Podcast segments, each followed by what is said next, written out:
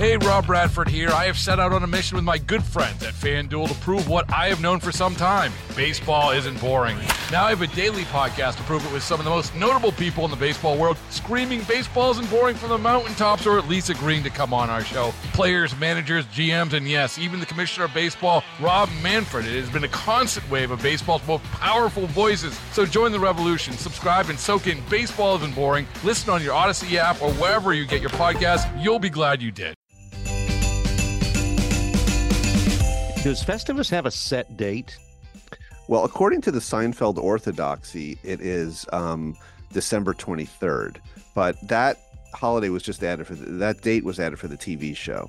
In fact, Festivus can happen, and even in the O'Keefe household, it happens whenever the kind of body, the you know, the body between us, the, you know, the social body feels that it needs a holiday in which it can express its grievances. To wrap up the holiday season here at Something Offbeat, we've decided to go all in on Festivus. From the airing of grievances to the aluminum pole in the crawl space, but probably not doing the feats of strength. We'll see. If any of our listeners haven't heard of Festivus before, here's a quick background. Seinfeld writer Dan O'Keefe's family started celebrating the holiday in the 1960s, and it was made popular in a 1997 episode of the sitcom called The Strike. And we are big fans of Seinfeld here at Something Offbeat. If you've been listening, you've probably heard us make references to the show before. And Festivus is pretty much the most offbeat holiday out there. So we thought it would only be appropriate for us to pay our respects this year. I sat down with Allen Salkin, the author of Festivus, the holiday for the rest of us, to dive deep into this annual event that has grown from really a secondary plot line in an otherwise unremarkable Seinfeld episode to a beloved tradition over the past 26 years. Salkin is a journalist and critic whose work has been published in the New York Times, the Los Angeles Times, Vanity Fair, and the Hollywood Reporter.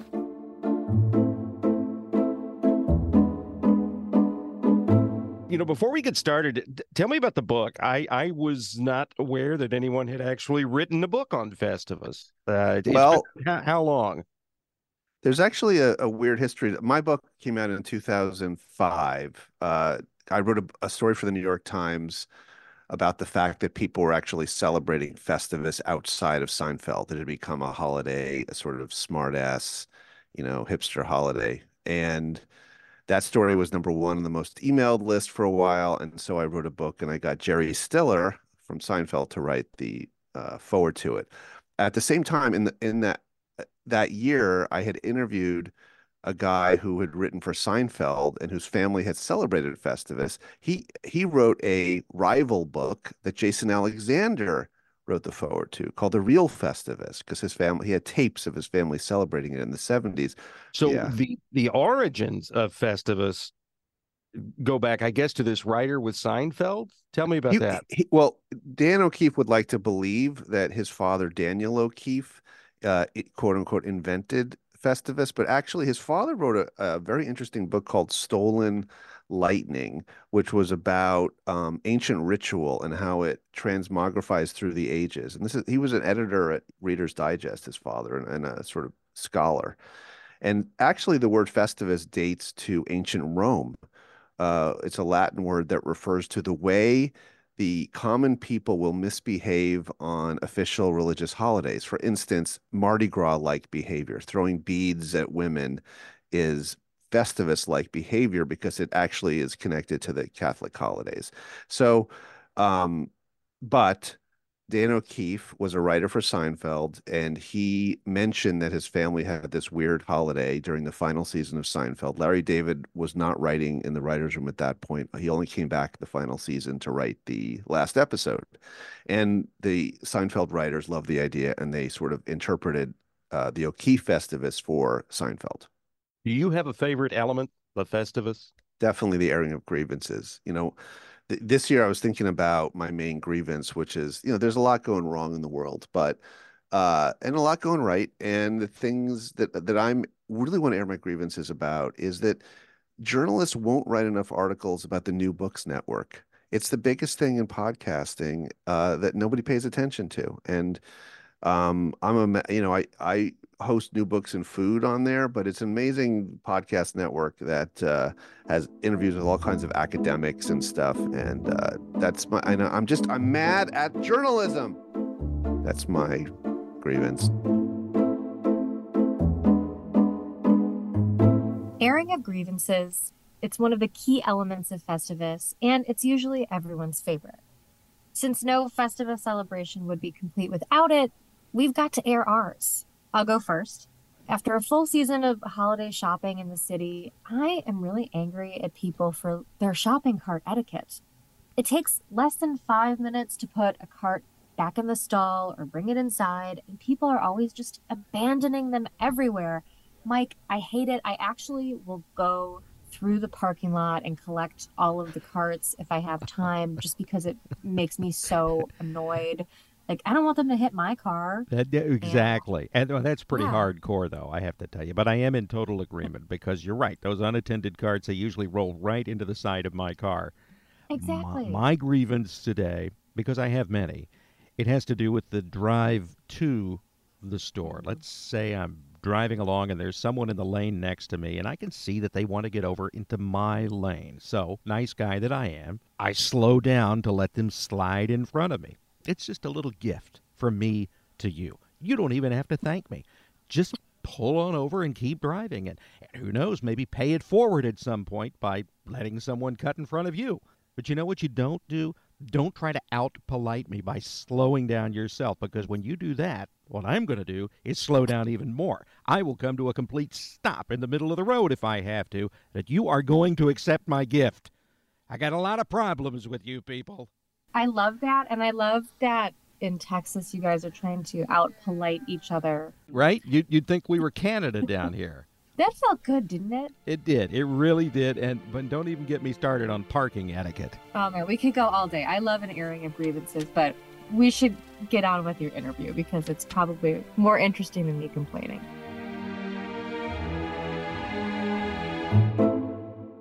I got a lot of problems with you people, and now you're going to hear about them. That's it. Jerry Stiller, you mentioned he wrote the foreword to your book. Did he share any stories with you, any Festivus wisdom?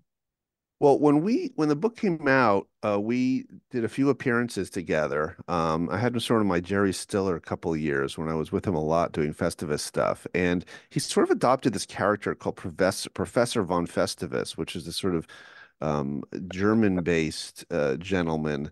And he just wanted to communicate that Festivus had ancient origins and was created by the gods. And, you know, I could even just randomly go into his forward.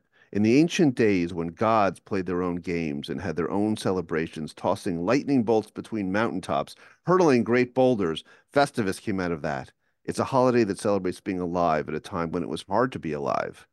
There was no Christ yet, no, et cetera, et cetera. And I think we may be living in another time when it's hard to be alive, which is now why I say Festivus now more than ever. Are there any other holidays out there like Festivus that are kind of, sort of, borderline made up? Well, you're leading me because you know they're all made up, of course. And there's no reason to believe that Festivus is any different. In fact, what is the god of now for many people? It's the television. It's the screen. Do you personally celebrate Festivus? You know, I'm filming myself right now because I've decided it's time for to think about that question more deeply. And I want to do something, a Festivus movie, Festivus the movie for the rest of us. And I guess I'm announcing it here on your show. The motive is pure.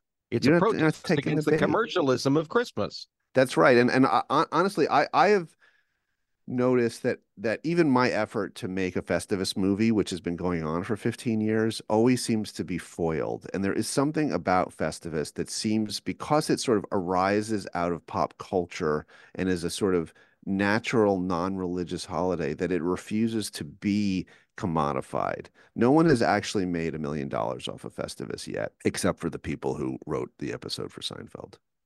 Oh, the aluminum pole manufacturers, perhaps. Hey, Rob Bradford here. I have set out on a mission with my good friends at FanDuel to prove what I have known for some time: baseball isn't boring. Now I have a daily podcast to prove it, with some of the most notable people in the baseball world screaming baseball isn't boring from the mountaintops, or at least agreeing to come on our show. Players, managers, GMs, and yes, even the commissioner of baseball, Rob Manfred. It has been a constant wave of baseball's most powerful voices. So join the revolution. Subscribe and soak in Baseball Isn't Boring. Listen on your Odyssey app or wherever you get your podcast. You'll be glad you did. So another element of Festivus is, of course, the Festivus pole. That's right, a plain aluminum pole meant to symbolize the anti-commercialist nature of the holiday. As Frank Costanza, Jerry Stiller, explained, requires no decoration. I find tinsel distracting. Mike, do you like to decorate for the holidays? That was one of the best lines of that episode, by the way. I find tinsel distracting. No, I'm kind of on the fence about it. I mean, as far as the decorating goes, it looks nice when you finish. I'll admit that, but it is a lot of work. Luckily, I am married to the Christmas Queen, who loves to decorate, and so she just takes over most of the job. Yeah, I like to have decorations up, but they bum me out so much after Christmas that I usually don't put much up. And I unfortunately don't have an aluminum pole. But I do have this Festivus bag that my friend got me once. Like, she put my holiday presents in it. And I actually do put that on display during the holidays. So I guess I celebrate Festivus. Really? A Festivus bag? What's on that? Yes. There's just like pictures of the cast of Seinfeld, and it says Festivus. It's cute. That's shout out to very Carly. Cool. I'd love to have one of those. That's a Christmas gift idea for me next year. Nice. Anybody listening, we can send Mike Festivus bags. Well, there are, there's a Wagner Industries in Milwaukee, which is a very Festivus-like town, has been producing a Festivus pole for years, and they used to send me some every year. But I don't think those guys made $1 million. I think they do it out of the goodness of their hearts to spread Festivus bitterness throughout America. Do you have an aluminum pole in your house? I found, although while I'm just out of a relationship, I have found that the problem with aluminum poles is that they attract strippers. And so everybody I've ever dated has forbidden me from keeping the pole. The true answer is, for years, I did have a Festivus pole. I moved from New York to L.A., and the pole didn't come with me. There's no pole in my crawl space.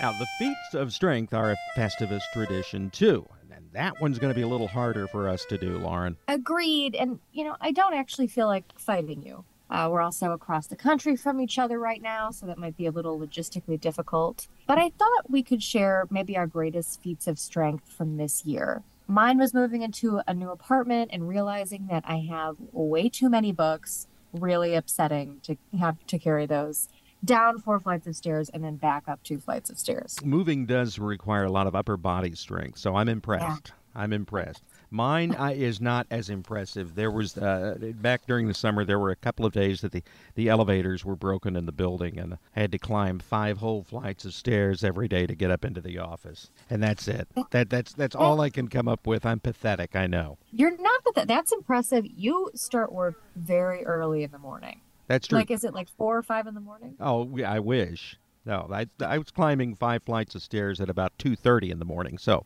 That's impressive. That would kick my butt for sure. You also asked Salkin about other lesser-known traditions related to Festivus. Is there a traditional Festivus food? I've always wondered, because that was not mentioned in the show. Well, there is a little bit mentioned, actually, because there is a dinner on the show. And actually, interestingly, at that table is Tracy Letts, who is a sort of bit player who turns out to now be a Pulitzer Prize winning playwright and important. So there's another miracle of Festivus. But I think they serve some, it's not said what it's served, but it looks like some kind of very, very flat lasagna. But in my book, we actually do have recipes, including for the Festivus salami, which is basically a pole. We call it a pole stuffed salami. No, salami stuffed pole. And there's all kinds of things. There's shrimp impaled on Festivus poles, and junior mints are arguably a Festivus food because they're a Seinfeld food. How has it endured over the years? It could have just been another plot device on Seinfeld, but it is just stuck in the public consciousness. when I interviewed Dan O'Keefe, the senior, and I told him that people were actually celebrating the holiday in the real world, he kind of marveled and said, have we accidentally invented a real holiday? I think because it has some real classic elements, you know, there's a truth to it and a reality to it. And when people saw it on Seinfeld, and people are still watching the show, for your listeners who are under the age of six, Seinfeld was a popular sitcom that was on in the 1990s on a broadcast television network that came in your living room. And so I think people saw it.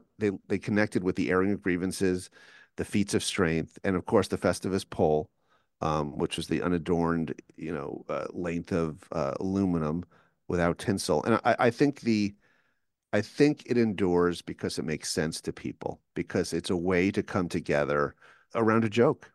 How long will the joke endure then? Everything's got a shelf life. You know, all of our holidays are really based, it isn't even sacrilegious to say this, right? There's basically they are solstice holidays, right? There's the winter solstice, which comes around the time of Christmas and Hanukkah and Kwanzaa and everything else, and Christmaka. And there's Easter, which is the time, of Passover and of the spring solstice. So I think that there's no reason to believe that Festivus is ever going to die. In fact, I could see a time when the world decides we're done with fighting over everything, and we all just come together in a kumbaya and decide that the only holiday we're celebrating in December is Festivus. So one final question. Have you personally ever experienced a Festivus miracle? I think being on your show and the fact that I'm still doing this, 18 years? Is that it? 18 years after my book came out. I mean, isn't that a miracle? I've written articles. I've interviewed presidents. I've written a book on the Food Network. I've been on the New Books Network. I've done 1,000 things. I was in the documentary Bad Vegan. I've been in 10 documentaries, but somehow Festivus lasts forever for me. And that's a miracle.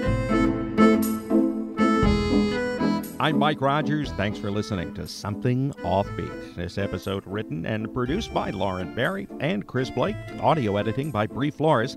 Original music by Myron Kaplan and editorial support from Cooper Mall. To keep listening, please subscribe to us on the Audacy app or Spotify, Apple, wherever you get your podcasts. And hey, listen, if you've got your own offbeat story that you think we should cover, we should know about, let us know about it. Send it to us at somethingoffbeat@audacy. That's audacy.com.